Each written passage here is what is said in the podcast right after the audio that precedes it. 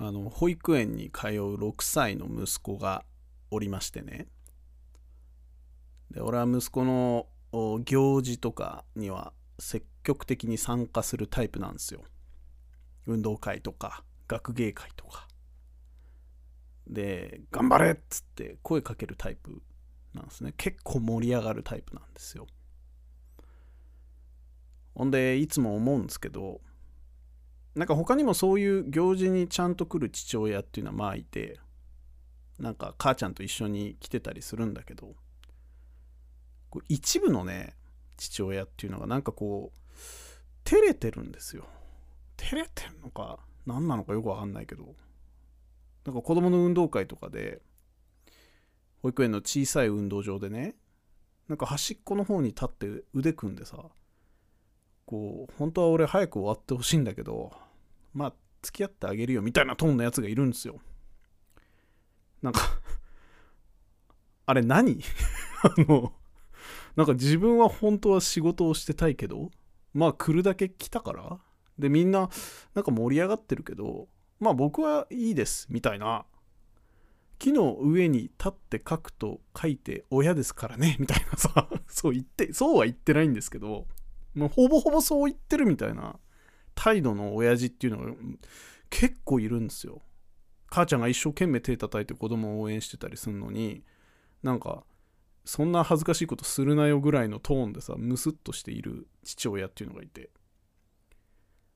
あれ見るとさもうお前帰れみたいな気分になるんだよね。素直に。いやさだってみんなで海行こうぜって言って嫌なら来なきゃいいのに一応来るだけ来て水着にまでなって浜辺でスイッチやってるやついたらさお前もう帰れってなるでしょ。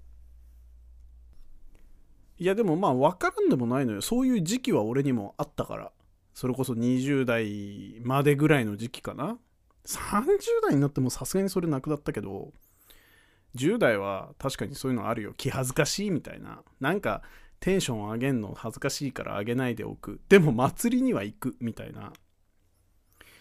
まあ思い返せば僕はねそういうのの権下ではあったんです。いやそれはなんかその男子校だったんですよ僕は高校が。それでいきなり大学に行ったらさあの男子校っていうのはやっぱひどくてさ3年間さ女女性と全く接しないまま突然大学に行ってあのキャピキャピの女子大生どもに囲まれるわけだから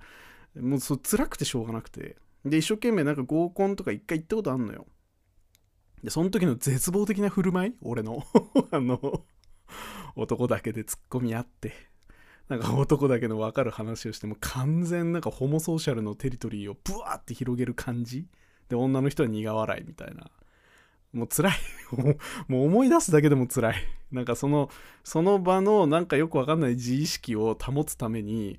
なんかよくわかんないアピールをしちゃう時代ってあるじゃん。そういうのがあの思春期時代とかにあまり事故にが確立していない時代にそういうことをやってまうっていうのはそれはまあなんか100歩譲って100歩譲ってっていうかもう100%わかるんですよ。でもさその子供まで生まれたいい大人がよしかも保育園にまで通わせててみんなで集まってさあ運動会だと楽しもうね応援しようねっていう時に白線の内側にいるやつはあれは一体何なんでしょうかね。なんか恥ずかしさっていうのは一体どうどういう気持ちなのかなっていうのをね振り返って思うんですよ。いやあの今日はねあの恥ずかしさについて話していきたいんですけど冒頭ブチ切れてしまって大変申し訳ございませんが振り返ってね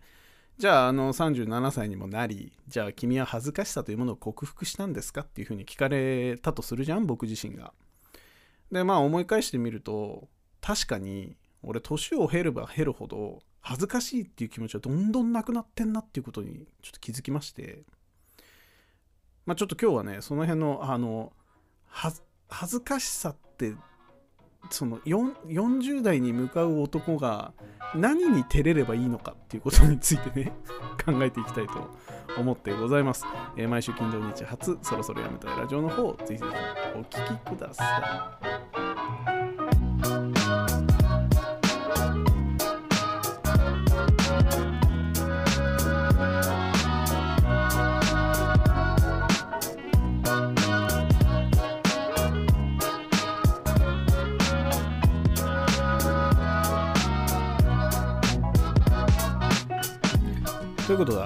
してこんばんはっちゅう話でねまあ40代に向かう大人が感じるあるべき恥ずかしさ像みたいな話なんですけど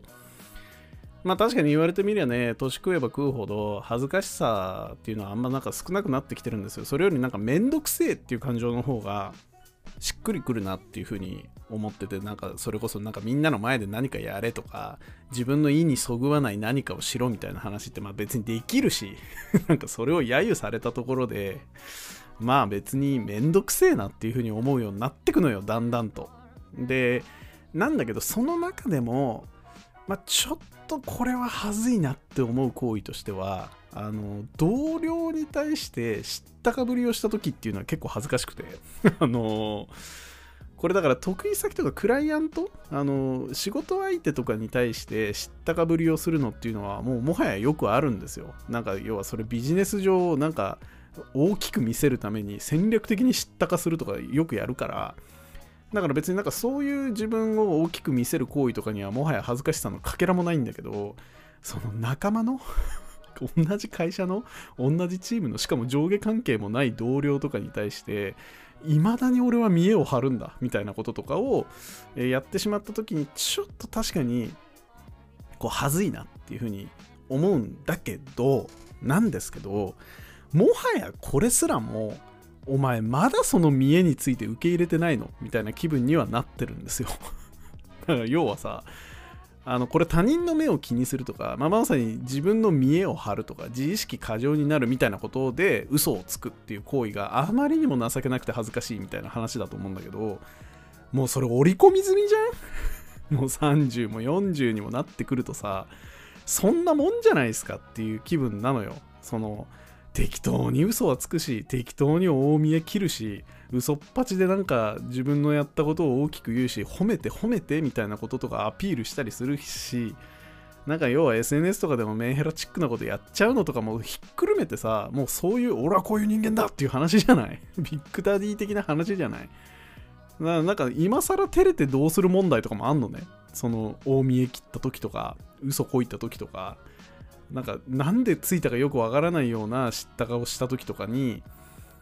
恥ずいって感じていること自体がもはや恥ずかしくなってきていて俺は未だに自分に期待してるんだみたいなこととか。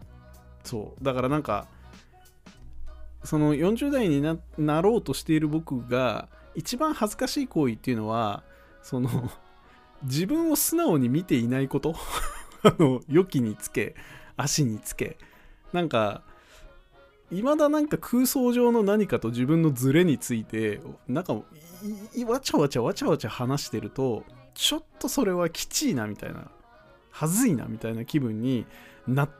るっていうのがなんか正しい気がするんですよね。昔はさそれこそ学生時代とかはさその似たような構造なんだけどそのなんか理想の自分っていうのがあって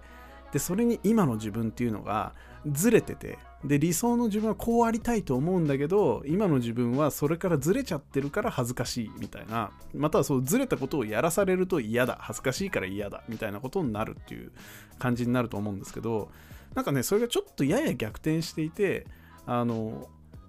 自分っていうものがまずありますと。でそれに対して理想をずらしてるのが恥ずかしいよねみたいな気分になるのよ。もうお前未だもってその自分とその現実と理想の差異がよく分かってないの？みたいなことに関してでそちょっと難しいのよ。そのだからそれ夢見がちになるなよっていうことではなくてかなりリアリスティックに生きろよとかいうことではなくてあの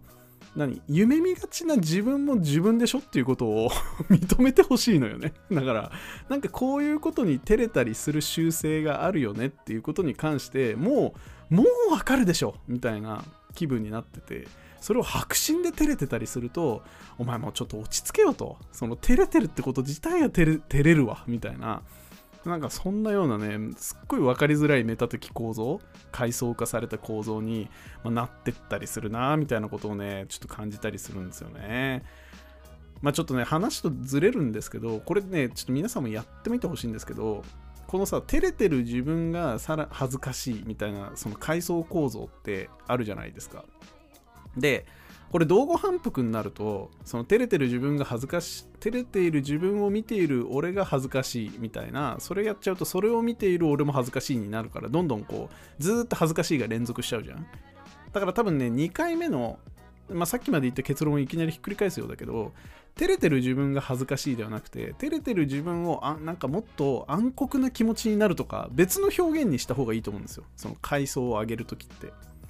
でだからこれ本題とずれちゃう打足の話なんですけどこのなんか照れてる自分を暗黒な気持ちになっている。っていう自分を見ている自分はそういうとこまでひっくるめて可愛げがあるなっていうふうに思っている。